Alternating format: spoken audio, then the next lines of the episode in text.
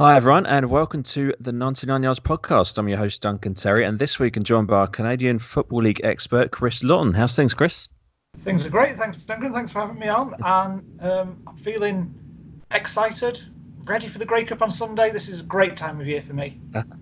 I bet. This week, obviously, we're going to be focusing solely on the Sunday's Grey Cup final between the Hamilton Tiger Cats and the Winnipeg Blue Bombers. We have guests on both sides. Marshall Ferguson, who's a CFL.ca analyst. That's important to remember, CA, isn't it? And commentator. As well as Blue Bombers fan, the UK bomber, a.k.a. Frank Horsley. So, Chris, before we speak to our guests, kick us off. How's the season been, particularly for our two finalists? It's been a fantastic season. Lots of exciting stuff's happened. I'd probably say that to you after every CFL season because I love it so much. But for our two teams particularly, it's been huge because these two teams have had the longest stretch without winning a championship. So either way on Sunday, something's got to give. They're calling it the Drought Bowl because it's been a drought for both teams, and it's been 29 years for Winnipeg, 20 years for Hamilton, so one of them is going to be very happy come the end of the game on Sunday. That is a long drought, isn't it? I mean, yeah, wow. It is, and it feels like a bit of a curse to both sets of fans, I think. I think Hamilton fans feel like this is their year because it's the 20th anniversary of the 99 win, their last win, and they've had the best record of any team in the league. They've gone 15-3 regular season, won their postseason game. They've set a franchise record for wins. They really feel like the momentum's with them. It's going to be a shame for the fans of one of them for sure. Where will the game be won and lost on Sunday, and who are the key players and position groups? The game, any game, is usually won and lost in the trenches. Whoever can dominate the line. Then the skill area players are going to benefit from that. But the real key areas for Hamilton, it's going to be they've got a great rhythm passing game and their receivers are fantastic. And if Winnipeg are going to win this game, they're going to have to disrupt that in some way. Winnipeg, they're more of a running team, although they do go vertically down the air They do go vertically down the field a bit more now because they've got Zach Collaros in at quarterback that they brought in a trade recently. So they are going to want to run it well and they're going to want to take some chances. Hamilton, conversely, are going to play man defence and they're going to try and disrupt that and look for turnovers to try and win the game that way. But I think they'll expect their offence to click and dominate. It's a case of, will it be a close game because they're holding each other, or if either team dominates it, it's going to be Hamilton. That sounds like a close one. Hopefully. That's what we're all hoping. Fingers crossed. If you're looking on it as a neutral, then that's what you want more than anything. And I mean, we've had 4 Grey Cups that have been shown in this country so far. None of them has been a blowout. 2 of them have been absolute classics. One was an overtime win. The other one was the Snow Globe game in 2017. It's just been tremendous. If we can live up to either of those, we'll be delighted. What's the Snow Globe game? 2017 game when Toronto upset Calgary in the snow in Ottawa. It started snowing just before the game. And it just looked incredible. As the game went on, it looked more and more incredible. The snow coming down. And then they had this really... it just felt unbelievably Canadian, which sounds like a ridiculous thing to say. I know what you mean. Shania Twain came on a sled with huskies. And the snow was still coming down. And the snow was coming down at the end of it. And they were doing snow angels. And it had a 100-yard touchdown pass and a 100-and-something-yard fumble return. But two of the longest plays in Grey Cup history. It wasn't just the game, it was the picture of the game as well that made it the Snow Globe game. Everything but Santa. I think it's about time we got a guest on, right? Let's welcome Marshall Ferguson. Hi, Marshall. Welcome to the 99 Yards podcast. Tell us, how was your season? It was excellent. It was a unique season for the Hamilton Tiger Cats, setting a franchise record with 15 wins and an opportunity to be able to improve on that and win a Grey Cup championship as well. So it's been a fun ride for sure to be able to see the team come together. But I enjoyed this year a lot. There was a lot of great storylines and a lot of great players, and it's all kind of culminating now in Grey Cup weekend, which I always love. Hey, we follow Jeff Reinbold very seriously in the UK, and we can tell it's been a wild ride. And of course, we're really pleased to have you on in the run-up to the Grey Cup. But I'm going to pass you over to Chris, our CFL expert, who's got several questions for you. Hi, Marshall. Thanks for doing this. Really appreciate it. Absolutely, yeah. It's great to connect with you guys. Okay. Your introduction there does raise a question that I was going to start off with straight away. It's just a bit of a cheeky one, really. But the CFL simulator recently gave Winnipeg a 64% chance of winning this game. Has a 16-3 team ever had more disrespect than that, do you think? Yeah, it's funny. The CFL simulation at times this year has been very accurate, and at other times, whatever computer has been processing and punching out those numbers has been way off the mark. So I'm interested to see how close that comes to fruition. I think if you look at the history of the Grey Cup and where it's been played, you've got the East Division and the West Division, of course, in the CFL, and you've got teams that there's never been a West versus West Grey Cup, because we do have the crossover, as we call it in CFL, for some of your listeners that might not know, where if you are the fourth best team in the West, you can actually make it into the Eastern playoff bracket if you're better than the third team in the East in terms of your record and otherwise. So to be able to have that, there's been some crossovers, but there's never been West versus West. So it's always there's an East team versus a West team, and they play, of course, obviously, in either an Eastern or a Western Division city. And it's been about a decade plus since a team has won the Grey Cup outside of playing in their division. And so the Tiger Cats play in the East, and the Winnipeg Blue Bombers play in the West, and this Grey Cup is in the West. So if you want to go off that singularly, then yeah, you could make the argument that they should have a slight advantage. I think Winnipeg was one of the more talented teams throughout the regular season. They hit some bumps in the road with quarterback injuries and some things that happened on defense to them that were unfortunate, but they've kind of pieced it together down here on the road and been able to win two straight playoff games, and that's how they get themselves to this point. So I would say, yeah, they have the slight advantage at this point, even though I've been around the Ticats all year. They're incredibly talented, but they also love to kind of wear that black hat and say that they're the underdog. So I think they would embrace that simulation number. Okay. Speaking of them being the underdog, but not really, they've played Winnipeg twice this season. They've beaten them twice. They've gone 15-3, as you've alluded to. They've won the East. They've set a franchise record this year. But is there any worry that they kind of cruised past Edmonton in the East final, whereas Winnipeg had a real battle with Saskatchewan and have been in playoff mode for nearly a month? Is there any worry that Winnipeg are more battle ready?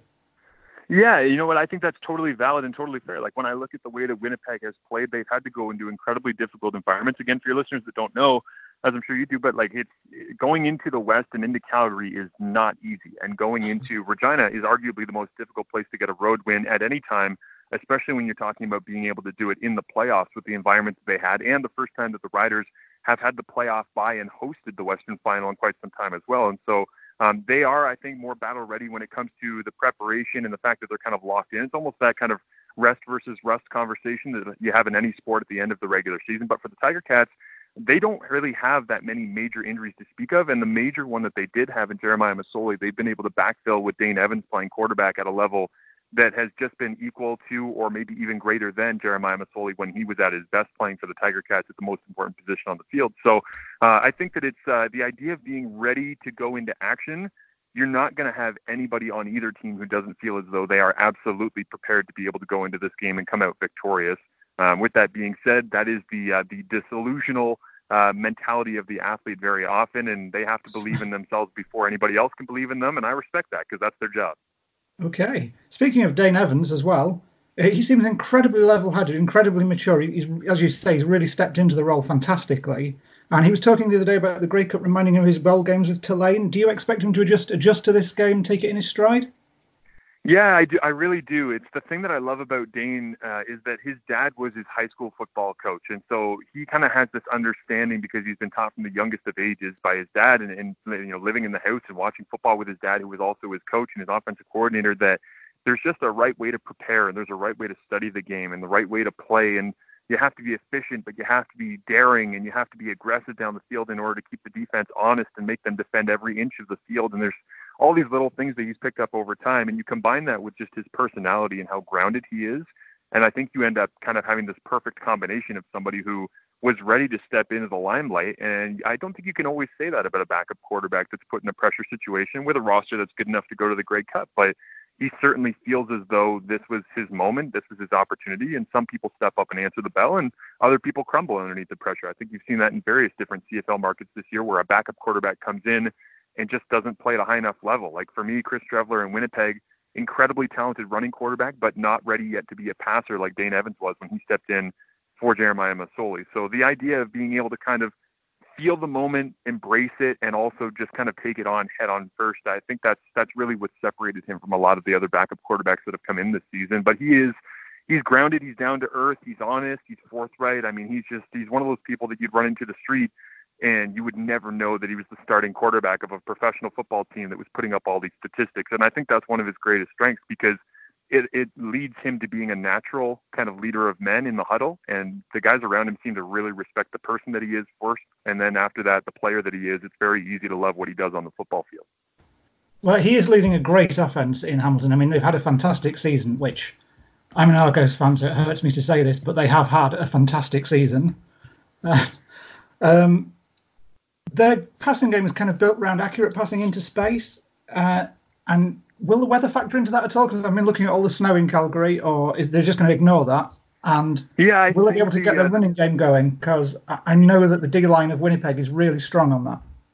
Yeah, absolutely. I think there's kind of two schools of thought on that, which is that you can approach it by being scared of Winnipeg's defensive line and trying to throw extra protection at it, or you can embrace it and kind of use their strengths against them. And for Winnipeg, they love to rush up the field. They love to be able to be aggressive and force the tackles to kind of chase these long, lanky defensive ends and Jackson Jeffcoat and Willie Jefferson kind of around the edge. And I think the Ticats, there might be a whole lot of draw plays. There might be a lot of inside trap plays. They might use the big fullback, Nicholas Kalinich, to be able to kind of kick people out on those defensive end spots by running the football. But yeah, the basis of the Tiger Cats offense is always going to be passing. That's how they built their identity.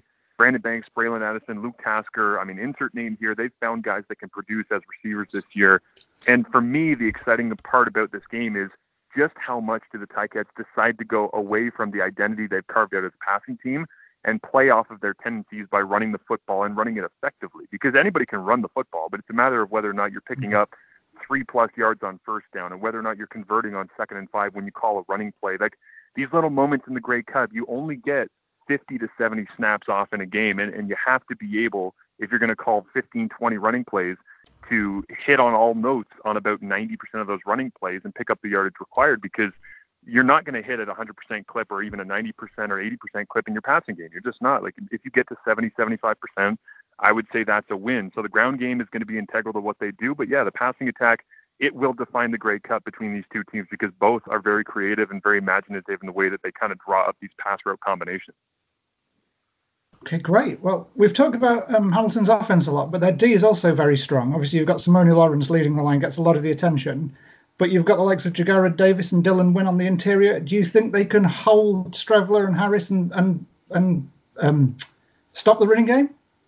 Yeah, I think the biggest thing is going to be trying to deal with Zach Collaros in the passing attack, which the secondary is really going to be charged with that. And I think that it really comes down to whether or not Hamilton can play the football in the air, not take bad defensive pass interference penalties, the ability to be able to get knockdowns clean or even create opportunities and a couple of interceptions like they did against Trevor Harris of the Edmonton Eskimos in the Eastern Final last Sunday. So if they can do that, they're in a great position to be able to win. But Simoni Lawrence is just a buzzsaw of a linebacker. He's going to be incredibly fired up as the Tiger Cats are going to be rocking their all-black uniforms for the Grey Cup on Sunday. And I look at the way that Justin Tuggles filled in for Larry Dean at middle linebacker. It's been fantastic. Rico Murray has come in and taken place of Danya Namba, who was the Sam linebacker last year for them. That's the real place I think the Ticats have an opportunity to be able to win and create opportunities for themselves, is just to be able to make plays all over the field at all three levels of the defense. The running game specifically that you asked about there with Andrew Harris and with Chris Streveler, if they send in that package and they try to run it straight at the teeth of the Ticats, I have to imagine that Hamilton is going to have a package of personnel defensively where maybe it's an extra defensive lineman, maybe it's an extra linebacker, maybe a bigger body in the middle of that defense, where they're just going to fill the gaps and try to force Harris and Streveler to beat gap contain or to go play action and take a shot over the top. Because the Tiger Cats believe their secondary can defend in man coverage with anybody. And so if they force them into that look, then I think you've got a really interesting stylistic matchup. And then it's just a game of coordinator versus coordinator, execution, alignment, understanding of what your role is on each and every play, filling your gap, making sure that you make tackles in the hole when you have an opportunity to, because if you don't, Winnipeg's going to hang a lot of points. They've got that ability either on the ground or through the air. That's a really interesting answer, because my next question was actually about Zach Collaros airing it out, taking chances downfield sometimes, and Hamilton playing man defense, and whether they would actually, that would suit them because it would give them opportunities for turnovers. Yeah, for sure. I think the interesting stat that I pulled from the playoffs so far this year, there's been eight playoff teams so far this year in the four playoff games, of course, the Eastern semifinal, Western semifinal, Eastern final, and Western final. And of the 8 teams that have played in those games, the team that has led in terms of average yards of depth per target, which is just how aggressive they are throwing the ball down the field, was actually Winnipeg in the Western final against Saskatchewan last week. They averaged 16.3 yards per pass target. Now, if you know anything about kind of basic football analytics or tendencies, usually the average in the NFL, the CFL, is in and around somewhere between 10 and 12 yards. So to be all the way up at 16.3, I knew that they were aggressive throwing down the field with Collaros. I didn't realize how aggressive they were until after I had an opportunity to be able to crunch the numbers.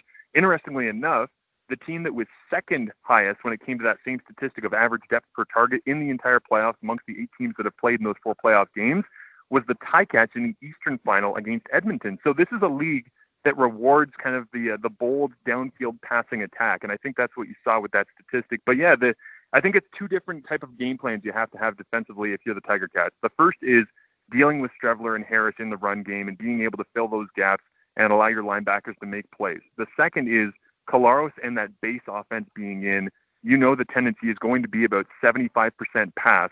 And if that's the truth, then you need to be able to take away everything you can in the ground game, but you got to stay honest to Zach Collaros' arm because he'll hang up 400 yards plus on you if he gets the opportunity against man coverage all over the place and you don't give him any kind of looks to confuse him or mix and match and make him think twice at the line of scrimmage. Okay. I'm a big fan of special teams play. I'm always banging the drum about how it's overlooked. So I've got to mention it. Which team do you think has the advantage? And we're mentioning it as well because, like Duncan said earlier, Jeff Reinbold is quite involved with the football scene over in the UK. So we know he's involved with the Ticats. We know he's running quite a good special teams unit over there. Who do you think has the advantage in this area? Yeah, you know what? Reinbold's my guy. Like, when I watch Jeff Reinbold and the way that he executes on special teams, the success they've had this year, whether it's in the kicking game, the return game, the alignment, the element of surprise, some of the fakes that he's run this year, the creativity, the imagination, his special teams playbook is, I think, deeper than anybody else in the entire Canadian Football League. And then the opportunity for him to be able to have a dynamic return man like a Frankie Williams, I think, is a game changer for the Tiger Cats this year. They can also sprinkle in somebody like Brandon Banks, who's, of course, a former standout returner who's now their best receiver in the MOP in the Canadian Football League this year. If you have that type of setup where you've got personnel, you've got great coaching, and you've got a good bunch of national linebackers and returners up front as well, such as some names that people don't know, like a Curtis Newton or a Connor McGough. I mean, there's a lot of guys that go under the radar from the University of Calgary or Guelph University or McMaster University with Mike Daly, who's the former free safety that was the starter and now has accepted a role that's different on this team. That's why I think I give them the advantage. Is you look at every piece of what special teams really is, and they have the ability to be able to beat you either in the return or with their special teams coverage units or just by scheme, because Reinbold absolutely knows what he's doing. Mike O'Shea, the head coach of Winnipeg, is a special teams guy as well. He's not going to be fooled by anything Reinbold does, but I just feel like the talent and the personnel is right there for the Tiger Cats to be able to claim special teams, which could be the tipping point in the entire Grey Cup. Great. And you mentioned Mike O'Shea there. So who do you think has the advantage in coaching? The 2 former teammates coming together, facing off against each other here. Who do you give the advantage to there? Yeah, I like the fact that these guys are friends and that they trust in each other and they understand each other's strengths and weaknesses. It creates a really kind of dynamic matchup going in because there are no secrets. Like, there's absolutely nothing that you're going to see in that game that they don't already understand about each other, which I think is really unique because often in the coaching fraternity, you know people, but you aren't necessarily this well-versed in what they do. And so that's really, really, I think, kind of strange, but also exciting about this matchup. In terms of the coaching, I think the way Orlondo Steinauer has been able to build his roster out this year with the front office staff in Hamilton, the way he's been able to bring them together. They've done a great job in Winnipeg of piecing it together on the fly, but the Ticats, I think, from top to bottom, have bought into what Orlondo Steinauer has been selling this year. It's how they got to that 15-win regular season. It's how they were able to win when they were at home in the Eastern Final. And so I give the advantage to the Tiger Cats just because there's this culture that's been built in, but there's also great top-end talent. And when you combine those 2 things, you got a championship-caliber roster, which is what Sunday's all about, is proving the fact that, yeah, it's not just a very good team who won a bunch of games in the regular season. It's an iconic, legendary team that won a championship, which Hamilton hasn't had since 1999. I know it's the 20th anniversary this year. You must feel a bit like they're cursed at times because I'm thinking back to Speedy B's punt return in the Grey Cup a few years ago that was called back. And when they had Zach and he went down, they were 7-2 or something in the season. He looked really good. Yeah. So, you know, there's a lot of moments where it looked like it could have been their moment. So, but you could say that about both teams. Yeah, absolutely. And the other thing that I take full blame for is my first time ever calling a Hamilton Tiger Cats game on radio was the game that Zach Collaros tore his ACL in, which completely threw off his MOP candidacy. So it was like the middle of the season, and the guy who was calling the games at the time for us on my radio station. He ended up having to go to a wedding, so they kind of threw me into the fire, and it's the middle of the third quarter, and Zach's knee goes out from underneath him, and I'm like, wow, am I the reason? Like, am I the fault of what's going on here? But, yeah, there's been a lot of moments of heartbreak. But, again, this if they triumph on Sunday, I think that heartbreak will just be completely eliminated. People won't even think about the last 20 years. It'll almost be like what the Raptors championship was to a lot of the people in Hamilton that love basketball. It's you get that championship glow, and you kind of forget about everything else that's happened before and the struggle that you've had to be able to get to that point. And at that point, I mean, you're champions, and nobody can ever take that away from you, which is what Hamilton's aiming for. So you've basically given the advantage to Hamilton on offense, defense, special teams, and in the coaching. Who do you think is going to win? Yeah. You know what? I am leaning Hamilton. I really am. I just feel like they're due. They've got the right group of people in there. They've done everything that they're required to be able to get to this point and have success. Again, I don't want to undermine what Winnipeg's done this year because they've got an incredible roster. They've got great coaching. They've got top-end talent on their defense. They've got a quarterback that's been able to figure it out on the fly in the last month since being acquired via trade from the Toronto Argonauts. But for Hamilton, there's this weird kind of magic around this team. And for them to fail and to lose, even if it was more than 3 points or end of the game, it would just be absolutely crushing to them because they've been on this journey all year long. And to see it come crashing down to me, I just don't feel like they're that type of roster. I don't want to say they're a team of destiny, but they certainly have that feeling that if things go wrong, they'll find a way to be able to correct it on the fly. And I think that's a really unique characteristic in a team. And it's very commonly a characteristic in a championship team, which is what they feel like. Yeah, I know a lot of Hamilton fans online have been talking about how this team feels like the 99 team. Yeah, it's got that same kind of vibe. I mean, it's unique because in 99, the Tiger Cats had, a veteran quarterback who was established in Danny McManus, and they had a defense that could do it at all three levels, but was kind of more daring, and the play calling on offense was a little bit more of a downfield passing attack than they've had this season. And they had so many different aspects, but at the same time, it comes back to that human aspect that so often determines playoff games is, do you believe in the guy next to you? Do you trust him? Do you know that he's going to be in the right spot at the right time? Do you communicate when the stadium is crazy loud and everybody is losing their minds and fireworks are going off and the anthems, the emotion of the moment? Can you trust the people around you? And I think that's the common bond more than anything else that the 99 team has to 2019. Okay. Well, I hope it's a great game more than anything else. And thank you very much. Thanks, Marshall. Appreciate it, guys. Yeah, it should be a great one. I'm looking forward to it. Like I said, there's a lot of matchups that I think people are going to be interested in and diving into. If anybody wants more coverage, of course, on the Grey Cup, just go to CFL.ca. I'm here for them all week long, covering and talking about it and breaking down all the little bits and pieces that I think are going to add up to this being a really, really fun game. So I appreciate you guys having me. Thank you. Well, thank you very much to Marshall there for joining us in their busy media schedule. If it's anything like the NFL, I can imagine it is. Pretty appreciate the time. So now let's hear a little from the Winnipeg perspective. In the interest of fairness, welcome to the podcast, Frank Horsley. Hi, Frank. Welcome to the 99 Yards Podcast. I guess we could call you a Blue Bombers super fan. You must be pretty excited about Sunday. Oh, very excited about super fan.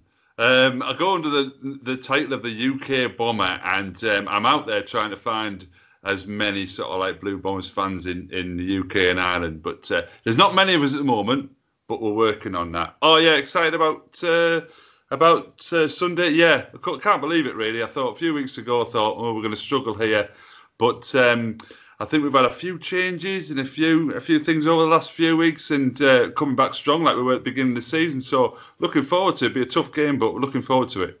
Yeah, Frank, like Duncan says, you're a big Bombers fan. What is it about the Blue Bombers? What is it about their fandom that's drawn you to that team, to the CFL and the Blue Bombers in particular?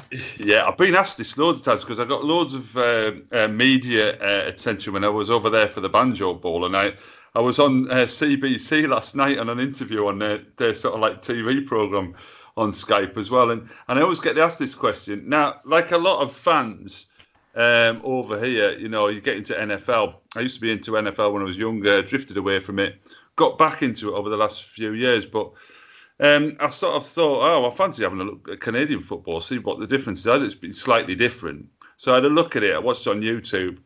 And really, I just find it a much better game. So I'm completely converted to CFL now. I just find NFL just a bit like, it's a bit like, somebody calls it violent chess.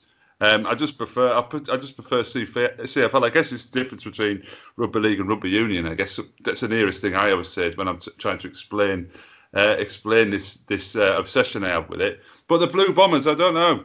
I just got drawn to them. I don't know whether it was the fact that they haven't won the Grey Cup for years and years and years, or it's just the fan base, or you know. But I sort of got into them, and then when I went over, and I've been connected with people on social media for quite a while now, and they're such a good bunch, and they made me feel so welcome up when I was over there. It's like a second home now, so I can't wait to go back next year. Yeah, you mentioned there that you'd went over to see the Bombers pick up, and they won the Banjo Bowl, which must have been nice. Oh, it was a good game. And also that you've made a lot of connections with people over there. So how would it feel knowing them like that, to see them lift the trophy on Sunday? Would it add to it? Oh, it would add to it, yeah. I would add to it, yeah. There's, as I say, I've got a lot of really good friends over there who's super generous. I mean, I would say, you know, one of the taglines is Friendly Manitoba, and it's absolutely correct. I've, you know, they're such a great bunch, and they couldn't do enough for me when I was over there. And they're really, really passionate. And the fact that, you know, they've not won the Cup for years and years and years, I know how much it would mean to them, and it means a lot to me as a recently new super fan, so to speak. But it'd be great. Can't wait. 11 p.m. I think I'll have a couple of beers first, but I'm really, really looking forward to it. They might have to adopt you as their mascot if they haven't won it since 1990, and then you come along and they win it. Well, I went to the Banjo Bowl, and we absolutely slaughtered Saskatchewan in the Banjo Bowl this year. And I said, well, you should come every week like this. I said, well, it's a bit of a trek every week. You know, I don't mind, but you know, I know Canadians like to, you know, they don't think anything about traveling 600 miles of things to a game, but you know, 4,500 mile flight is a little bit different.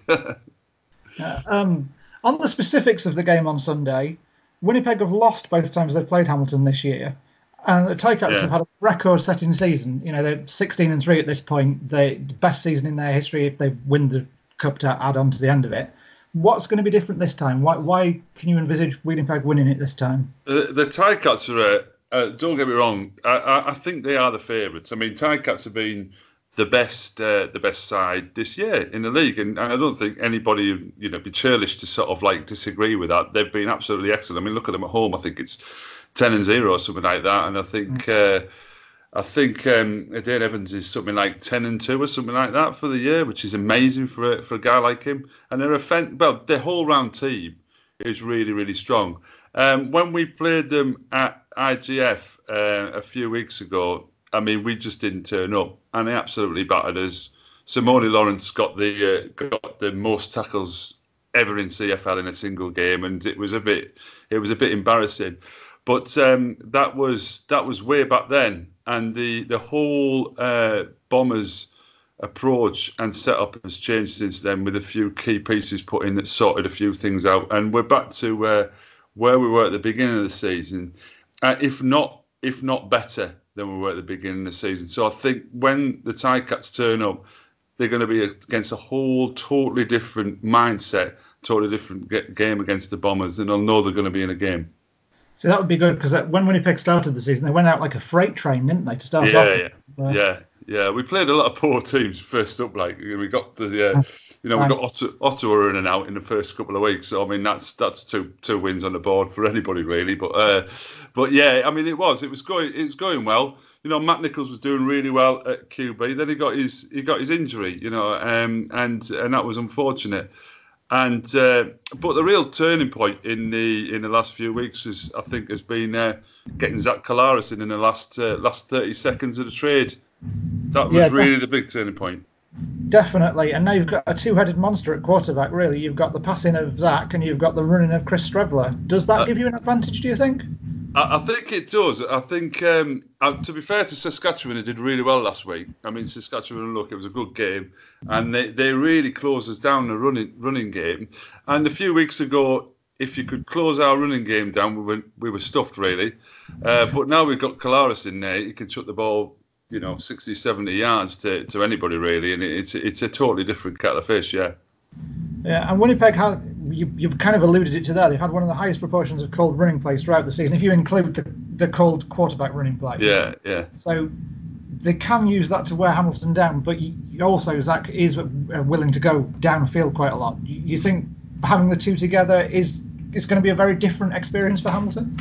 I don't know, because I mean the sort of like 1-2 twin attack was something that we've had for quite a while. I mean, Nichols and Streveler were doing that last year, and they were doing it at the beginning this year as well. I mean, Chris Streveler's a great guy, and I think as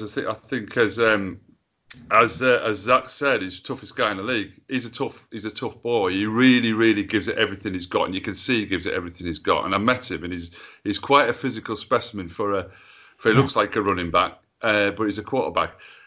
So I think they'll continue to do that. I think we'll try and do that again this weekend, like we did so well against the Stamps at McMahon. But as I say, with Zach there being able to throw the ball as well, It just gives us a lot more options than we've had a few weeks ago, yeah. On the other side of the ball, do you think the Bombers' D can disrupt the rhythm of the Hamilton passing attack? Yeah, I mean, that's the big thing for us. That is a really, really big test for us because, I mean, that receiving core that they've got at Hamilton has been incredible this year, really, hasn't it? I mean, I think we'd all agree with that one. Oh, yeah. Yeah, and our secondary, sometimes during the season, has been a little bit left to be a little bit desired. I won't mention the second half against the Alouettes down in Montreal, which I watched with Madro Jopping as I was watching it. I mean, that was pretty bad. And I mean, a lot of people have given Richie Hall a lot of grief as defensive coordinator, but he's pulled it out of the bag. There's been a few changes really on the secondary and in the backfield that's made a big difference. I think bringing Mercy Maston in and Nick Taylor, I think they're two guys that have come in and made a big difference, really. And I love Jeff Hecht. I think he's great. He's a bit of a cult hero of a lot of people. But having Brandon Alexander down at deep safety, it's a totally different secondary we've got now, probably than the last time we played against the Tiger Cats. So I think we're in a good position to take them on, but hey, look, you know, that receiving core that they've got is something else, and they're going to take some stopping. You've also got a good D line, a good fast interior line, and obviously Willie Jefferson stars there. He leads the league in knockdowns. Yeah. But he's facing off against Chris Van Zyl on the line, who is obviously an all-star himself. It's going to be a great matchup. Do you think Willie can dominate the game, or do you think he'll get negated?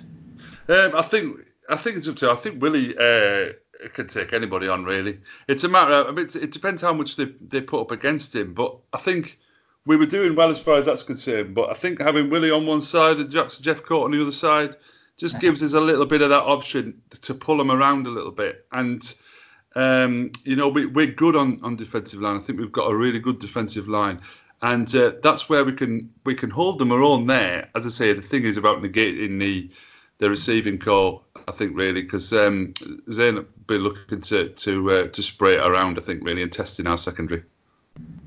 Can we expect any trickery out of Winnipeg in this game, do you think? Because Mike O'Shea often pulls something out of the bag.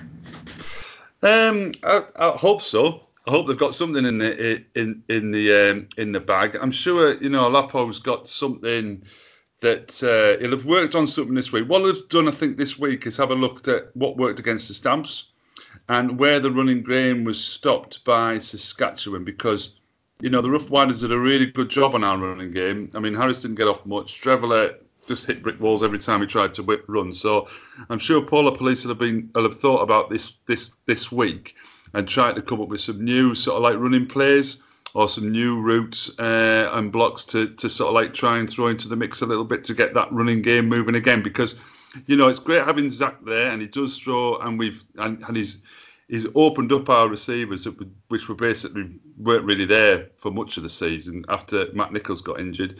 But we really are, you know, the strength of our offence is in the running game. And really, if we're going to win on Sunday, we've got to get that running game moving again. Yeah, and I can't not talk to you about the special teams as well, because earlier in the season you had returns going off all over the place in the CFL. Yeah. Yeah. Winnipeg were a big part of that. Yeah. Imagine that their special teams can have a big impact on Sunday. Our special team played really, really well in the Western final. Yeah, we've got that that threat. I mean, Gennari and Grant can run from anywhere, and we can even put Lucky Whitehead in there as well. So we've got a couple of runners who can bust through and make a real sort of like effort. But there's some lads in there that you know, like, they don't get as much credit as they possibly should do. Like the rookie Exuma, he's been great this season, and there was a tackle on Sunday that nobody's talking about.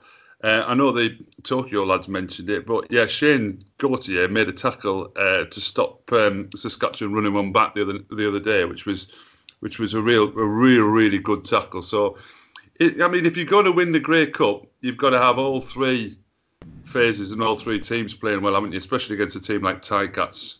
The guys will be up for it, yeah, absolutely, yeah. Definitely, you have. So, what do you think Winnipeg's greatest strengths are going into this? Their best chance of winning.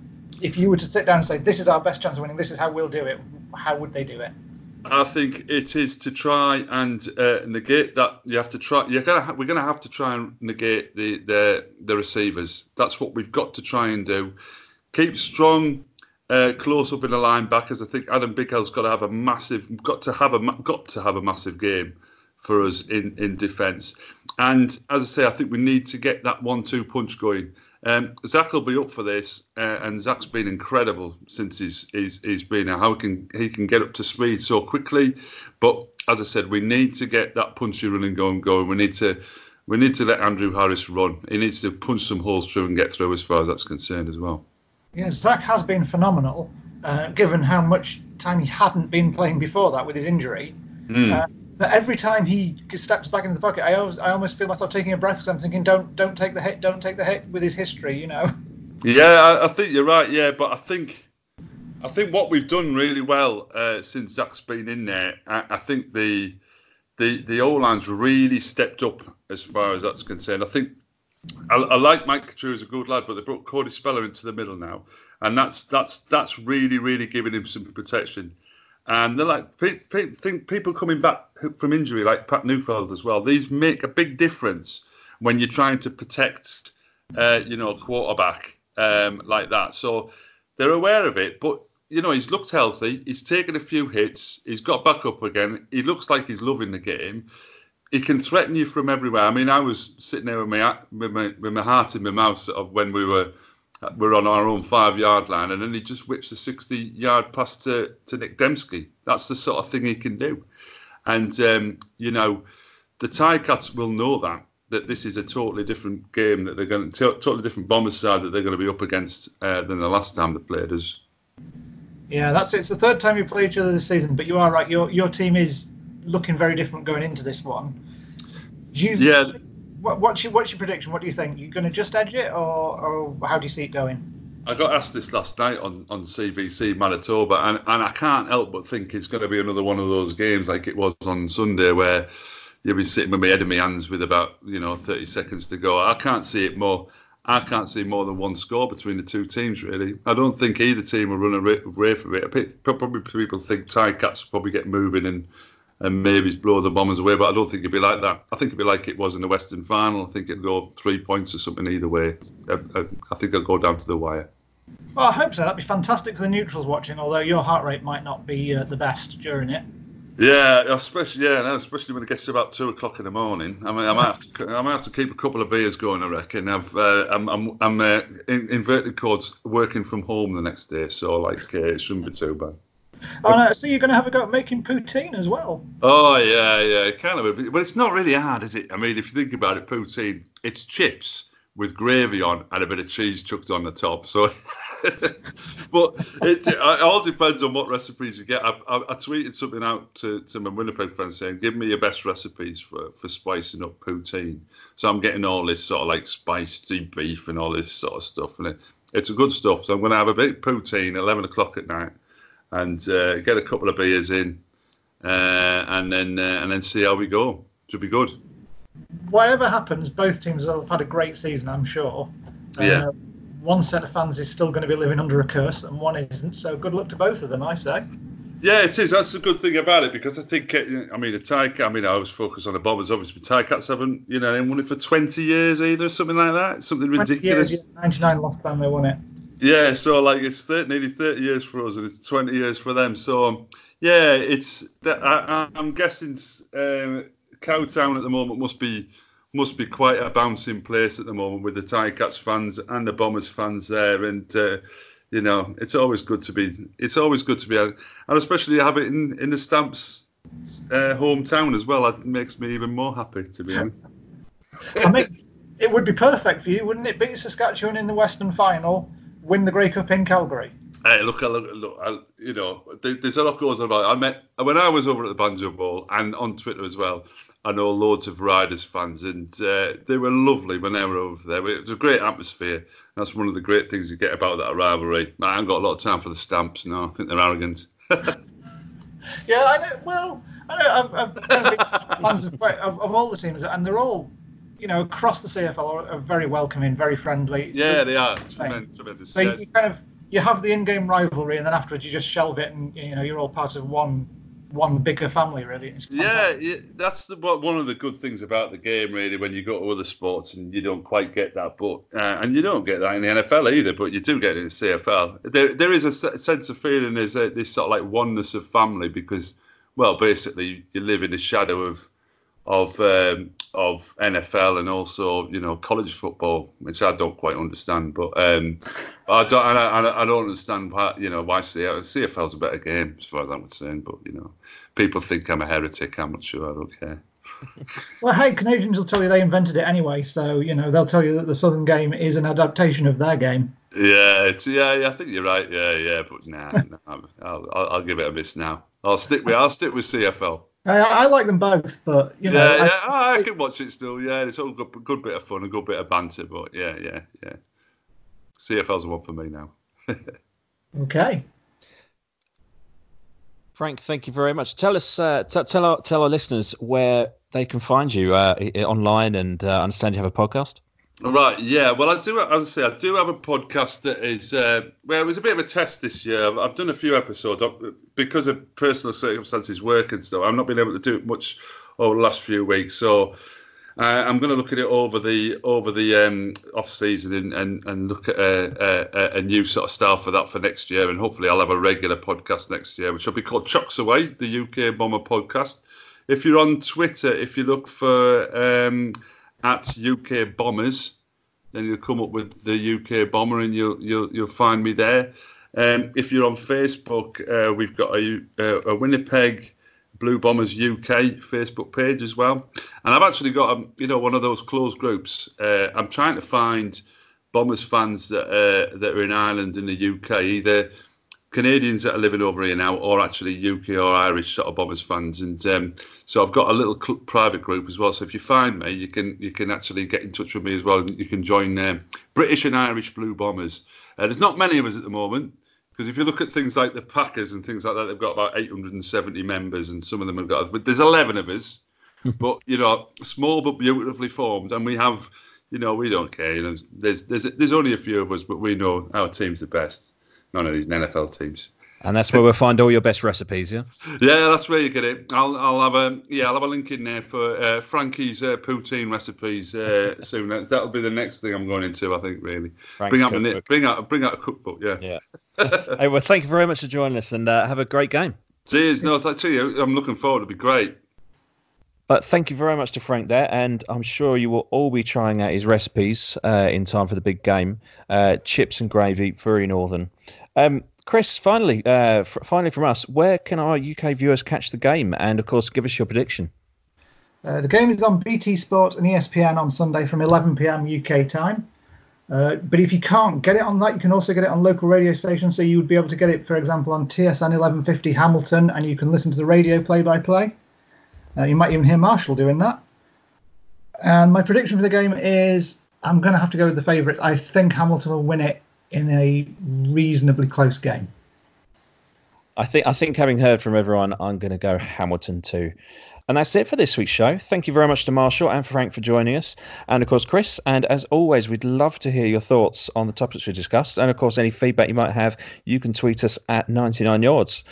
Make sure you're following Chris on Twitter at CFLFanUK in the lead-up to the big game on Sunday. Thanks for listening.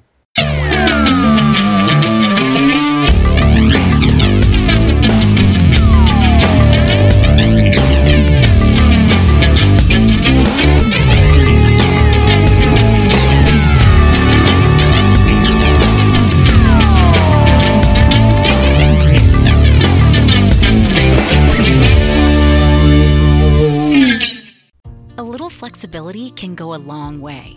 By refinancing your new or used auto loan with PenFed, you can lower your monthly payments for more flexibility in your budget. You can even schedule your first payment for up to 60 days from the date of your refinance. Calculate how much you could save at penfed.org/autorefi or call 1-800-247-5626 to apply. Membership is open to everyone. To receive any advertised product, you must become a member of PenFed, insured by NCUA.